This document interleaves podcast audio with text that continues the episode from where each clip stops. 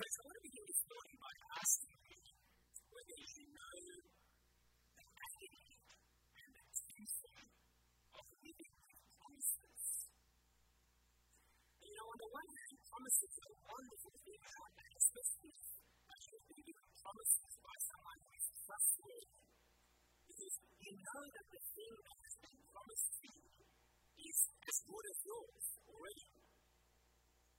Living with such promises is also agonizing because the thing that is promised lies in the future. So you need to wait for those things. And you need to endure at the present circumstances as you wait for that, that promise to come about. Now, I suspect that we all know something of this agony and tension of living with promises. I think, for example,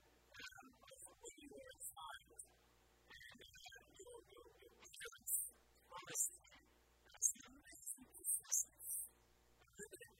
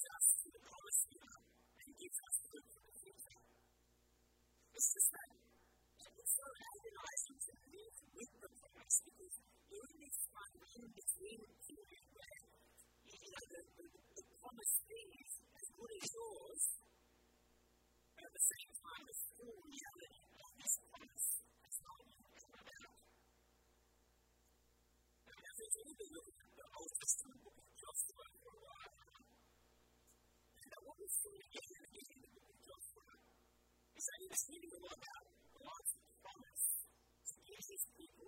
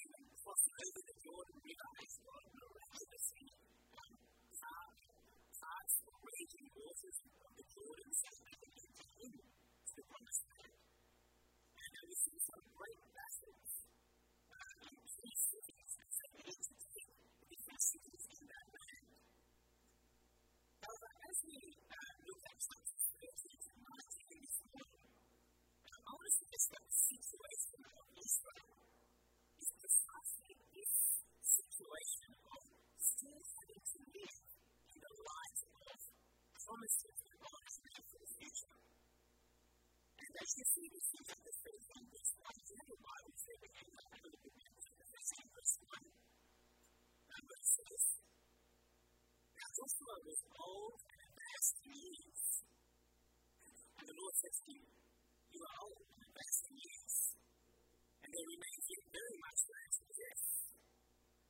In other words, although the people of Israel have conquered the land as a single region will then still take possession of all of the land that God has promised to them. And so they are still living in this tension period as they wait for the full realization of God's promises to them to come about. And you need to see the relevance of this part of the Bible to us as Christian people. And so just like the people of Israel,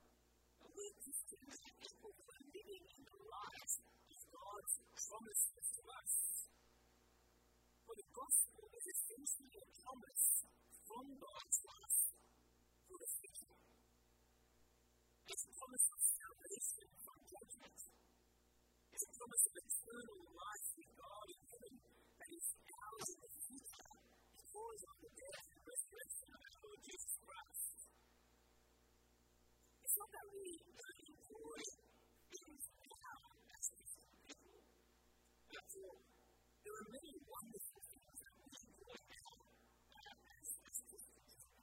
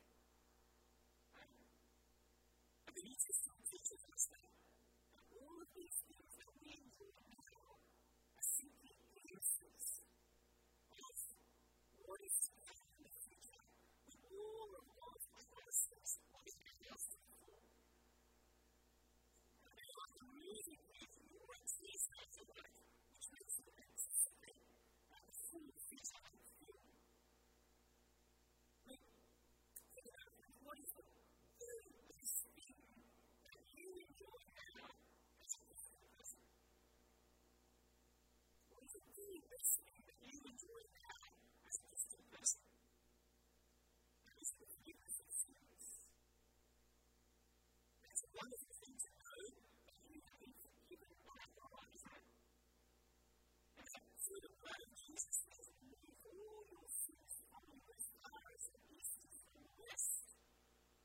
It's a great choice to know that.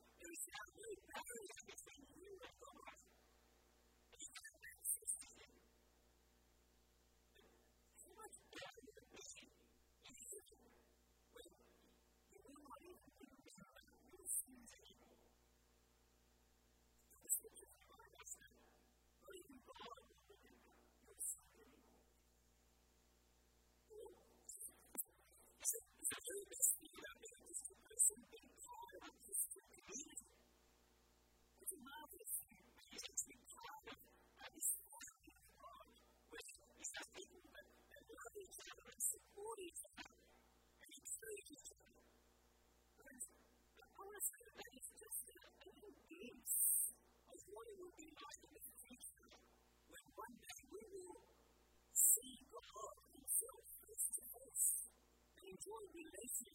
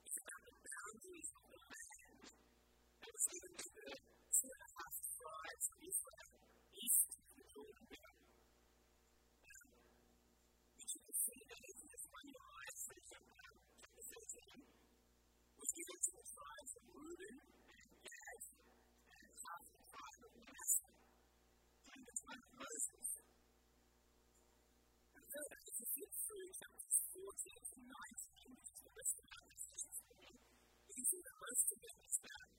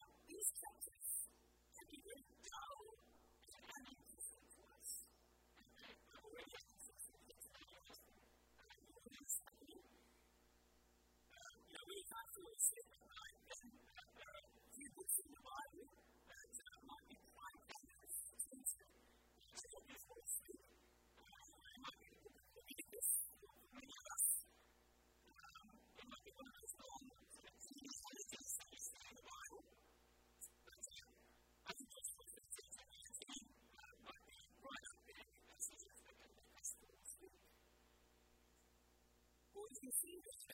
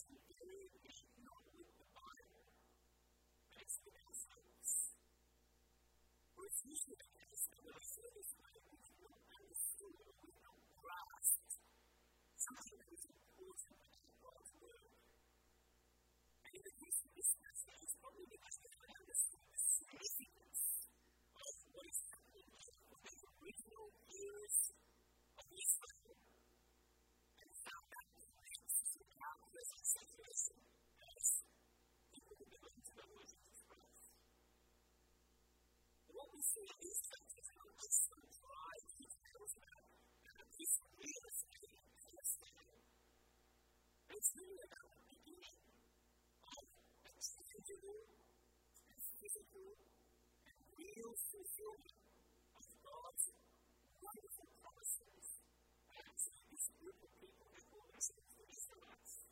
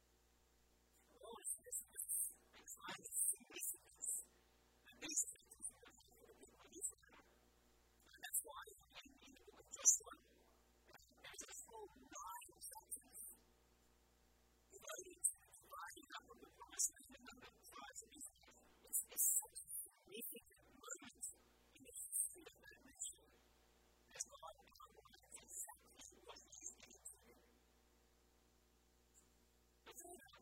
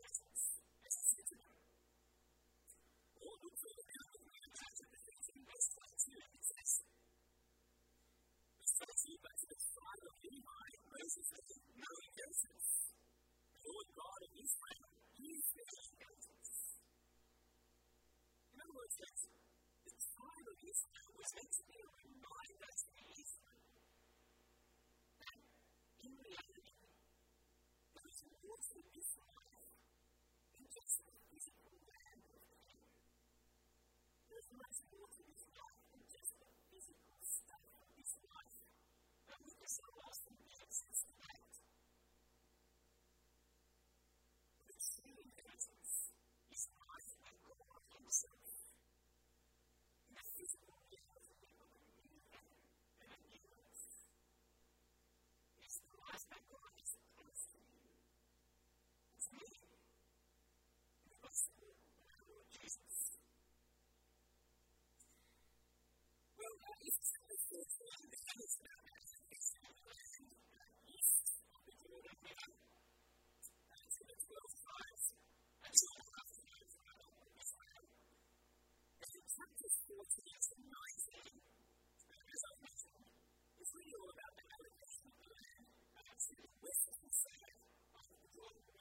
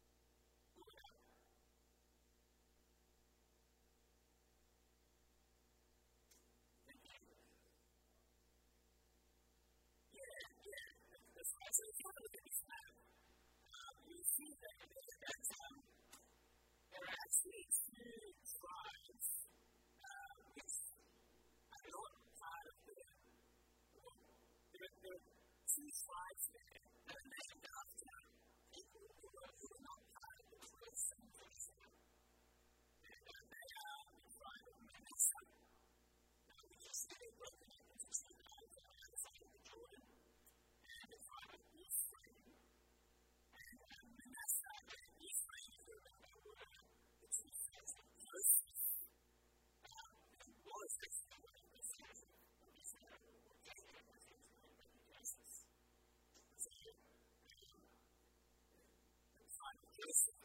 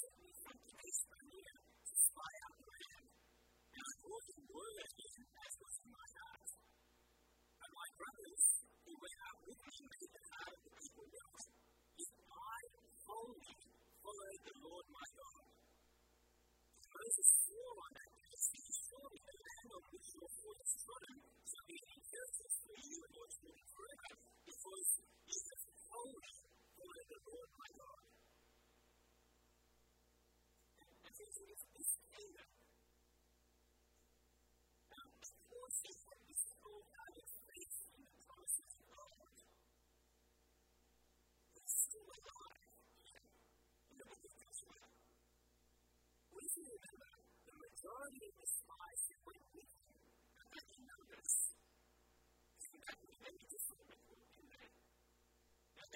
you.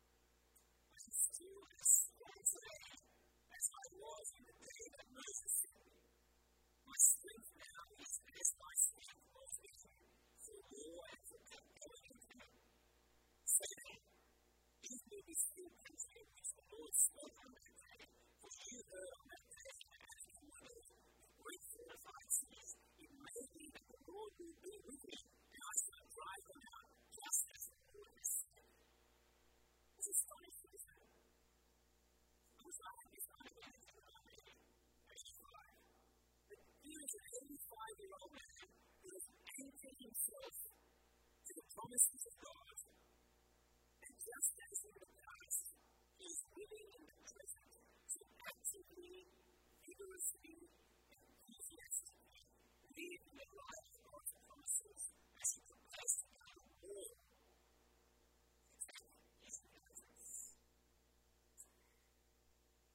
As I was reading myself reminded of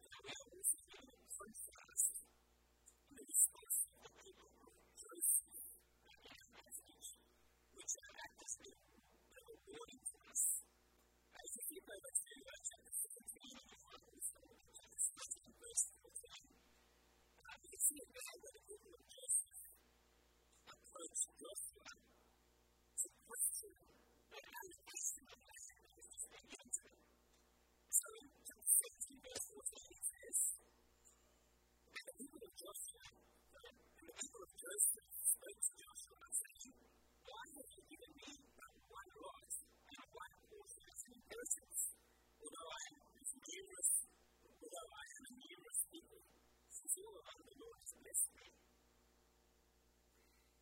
That is a curious thing,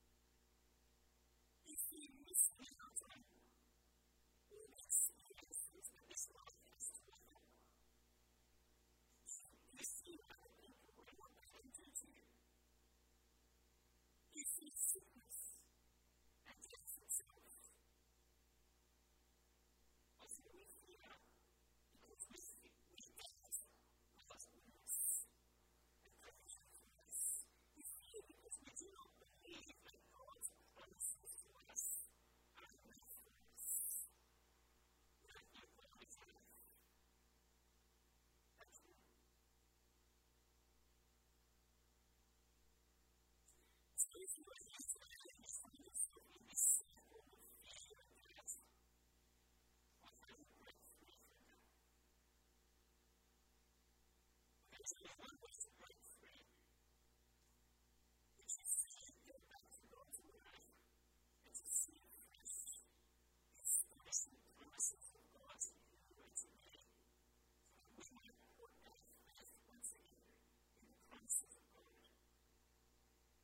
gospel now.